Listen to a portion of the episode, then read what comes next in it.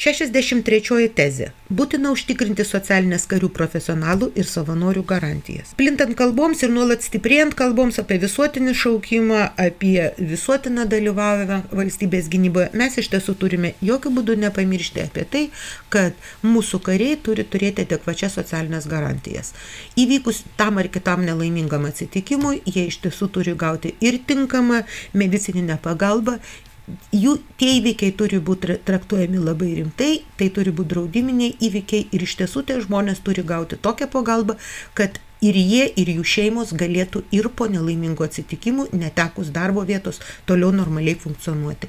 Be abejo, turi būti aiškiai sutvarkyta sistema, kokiu būdu mūsų, mūsų profesionalūs kariai tiek ir savanoriai kariai iš tikrųjų gali tikėtis atlyginimo už nelaimingus atsitikimus ir gali tikėtis adekvataus atlygio už savo sunkę tarnybą ir turi būti aiškiai sutvarkytos visos taisyklės susijętos su gyvenamojo būstu.